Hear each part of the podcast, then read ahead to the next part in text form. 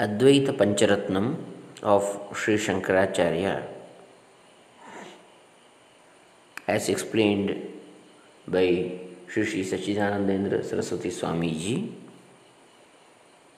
now made into a book by Sri D. B. Gangolli and published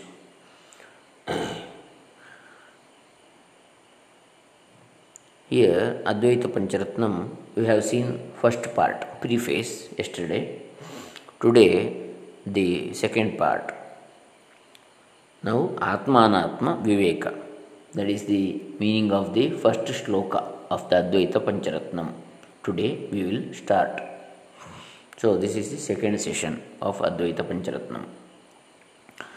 ॐ श्रीगुरुभ्यो नमः हरिः ॐ ಶ್ರೀ ಗಣೇಶಾಯ ನಮಃ doctor Krishnamurthy Shastri Dambe Punacha Karnataka so here Atmanatma Viveka is the subject of the first shloka The reason for the common run of people not to have attained the intuitive knowledge of the type we are of the very essence of Paramatman or Shiva Swarupa is truly the absence of Atmanatma Viveka Mentioned earlier. Atman means the self, and Anatman means what is not the self. Atman meaning one's absolute essence of being, what is it? And Anatman meaning that thing or phenomenon which is something other than one's self, what is it? These two questions are to be deliberated upon intuitively, meaning not intellectually alone. Here, and when we cognize the essential natures of these two phenomena distinctly, then it is called Atmanatma Viveka in Vedantic parlance. Because of the reason that people in general do not possess this Viveka, they have naturally and invariably believed that the body, the senses, the mind, etc., are themselves, meaning their true being in their this present state of mind, each one of them entertains a deep seated, steadfast belief to the effect that I was born to such and such parents at such and such a time to uh, so many years ago at such and such a place, which is a particular region of this earth, which forms a part of this huge universe. After getting such and such an education, I have taken up such a such and such an vocation or job. I am a family man with a wife, so many children and relatives, just like everyone. After living for many years, when my span of life or lifespan allocated to me by the Almighty comes to an end, I am going to die. This is a common notion, common. Uh, commonly what people uh, say or people know like this. In the minds of such people a profound doubt of the following type will persist and pester constantly. How at all can i get the conviction that i am the eternally pure free parama parameshwara? How is it at all possible for me who lives for a few years in a corner of this vast universe created by Parameshwara and who will eventually die to be that Ishvara himself. Hence, in order to get rid of that misconception, the method of Atmanatma Viveka, that a genuine mumukshu, meaning high rank seeker who is determined with one pointed zeal and aspiration to attain moksha or liberation, beatitude, here and now in this very lifespan here and now in this very lifespan has to carry out has been expounded in the first verse. To get rid of this that misconception of uh, in the, the method of atmanatma viveka has to be carried out. So the first shloka of Adi Shankaracharya of Advaita Pancharatnam नाहं देहो नेन्द्रियाण्यन्तरङ्गं नाहङ्कारः प्राणवर्गो न बुद्धिः दारापत्याक्षेत्रवित्तादिदूरः साक्षी नित्यः प्रत्यगात्मा शिवोऽहम्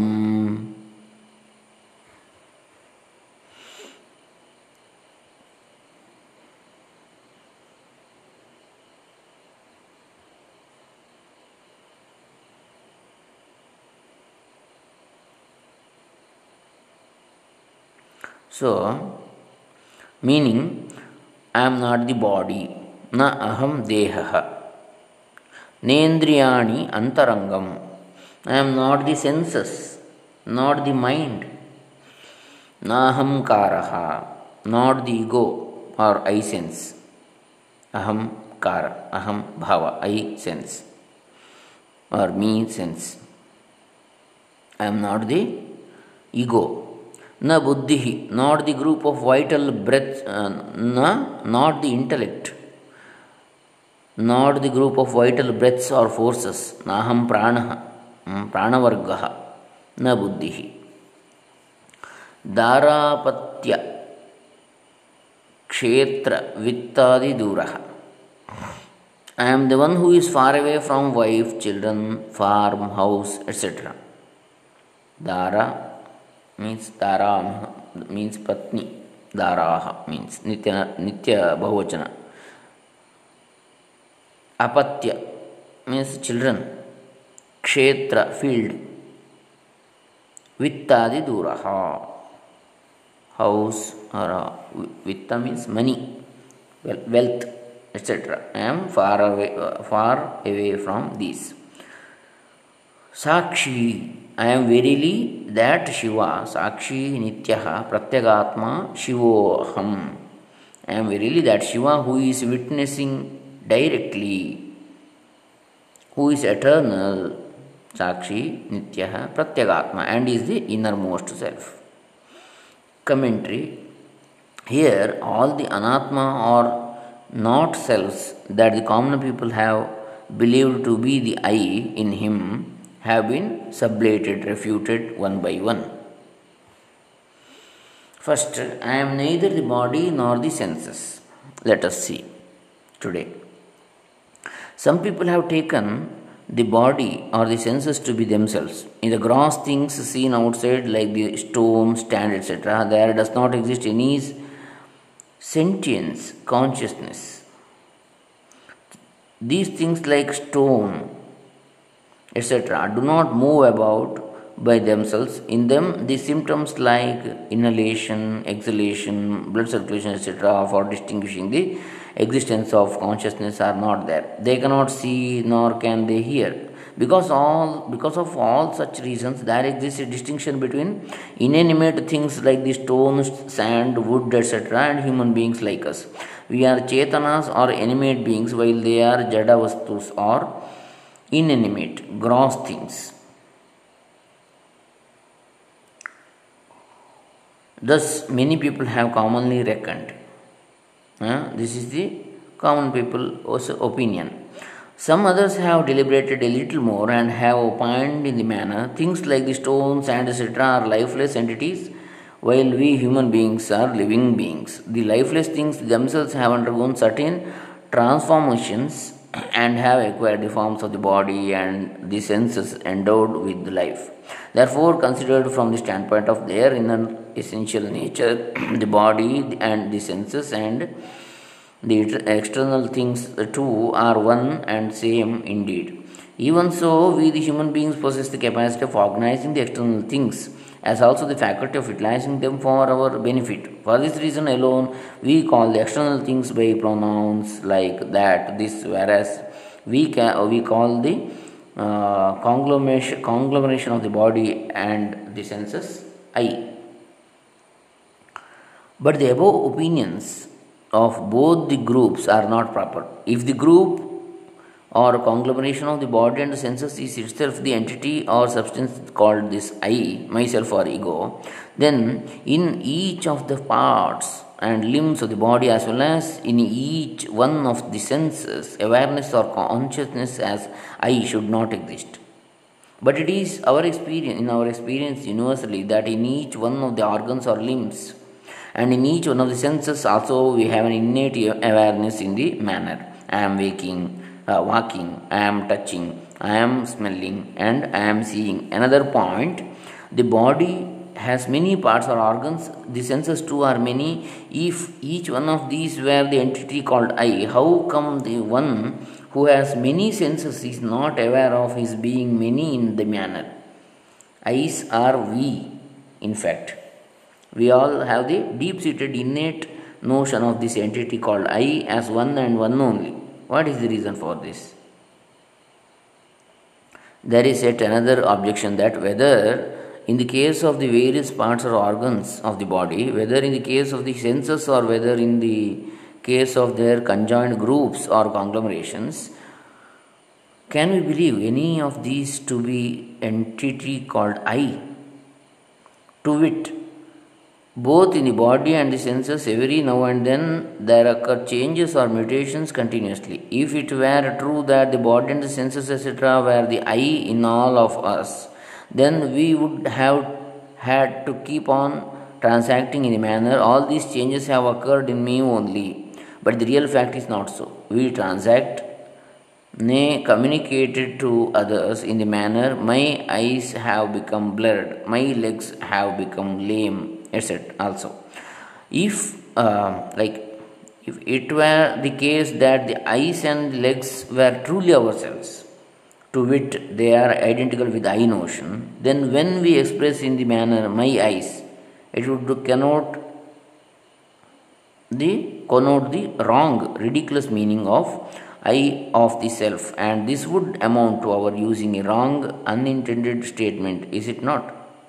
In this context, we can bring another universal experience to bear on, a, on our mind because of the reason that by means of our hands and feet, we can very well catch hold of the external objects and then push them away. It becomes quite evident to any person that those external things are distinctly different from us, is it not?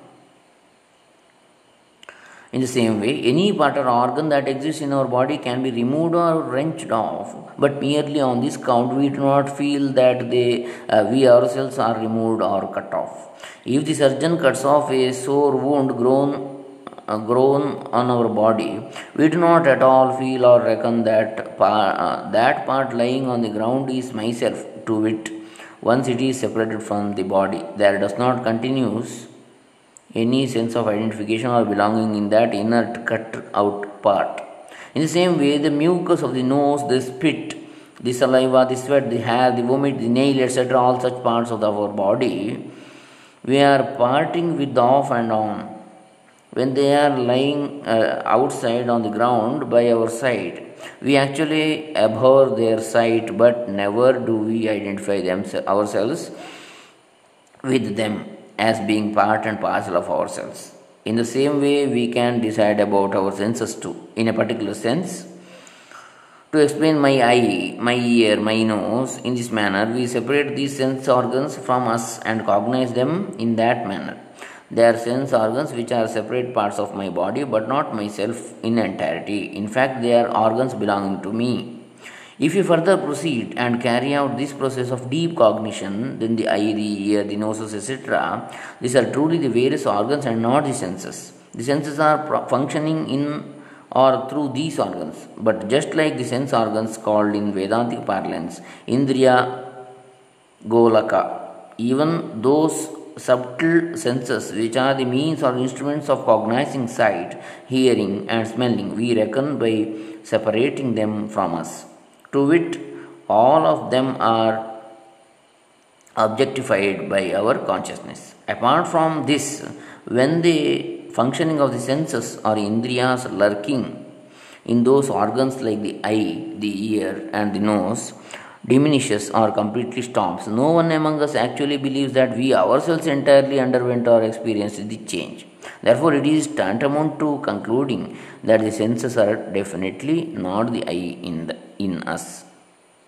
Anyway, the final conclusion that is arrived at, all, uh, at from all the deliberations made so far is the body, the senses, etc., are manifold, but I is one only. The body and the senses are undergoing or having various changes or mutations, even then I remains as it is, changeless.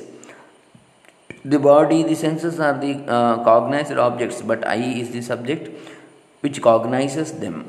Therefore, the body and the senses are just like the external stones, sand, wooden piece, etc., physical objects or substances alone. They are, in fact, gross and insentient sentient objects only. I am not any one of them at all. That conscious entity which cognizes all of them is truly, verily myself, this I.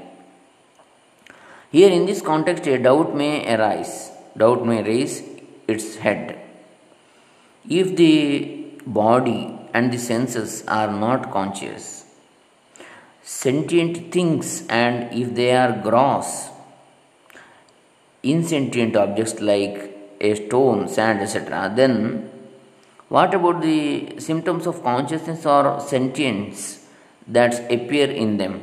Knowing the objects, acquiring them, rejecting them and keeping away from them, etc. All such symptoms of being conscious or sentient are seen in the body and the senses indeed. These symptoms, which are not seen or found in a stone, sand, etc., where from did these symptoms come into being in the body and the senses? A tentative consolation, samadhana, for this doubt is the symptoms of being conscious or sentient to, uh, do not in truth exist in these. A railway engine runs about, a magnet draws near it an iron piece, a magnifying lens enlarges or magnifies a minute subtle object. But because of these symptoms, does anyone ever think those gross things to be conscious or sentient? Let there be any amount of movement or activity in the body and the senses let there be any amount of energy in them, but they are surely not that consciousness or sentience and are not capable of utilizing their own movement activity or their energy for their own sake. In fact, those who use these bodies and senses are chetanas or conscious or sentient beings. The bodies and the senses belong to us or we possess them and we use them for our benefit. Therefore, we are Chetanas and they are gross objects indeed. To think that in the senses there exists consciousness or sentience is totally wrong. For we cognize the senses, meaning we are conscious of them and they are objects to our consciousness.